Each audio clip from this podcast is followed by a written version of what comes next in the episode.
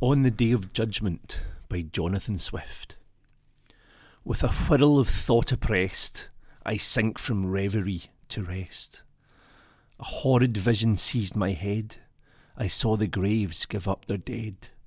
Jove, armed with terrors, burst the skies, and thunder roars, then lightning flies.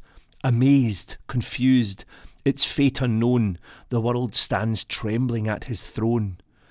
While each pale sinner hangs his head, Jove, nodding, shook the heavens and said, Offending race of humankind, by nature, reason learning blind, you who through frailty stepped aside, and you who never fail through pride. You who in different sects have shammed, and come to see each other damned. So some folks told you, but they knew no more of Jove's designs than you. The world's mad business now is o'er, and I resent these pranks no more.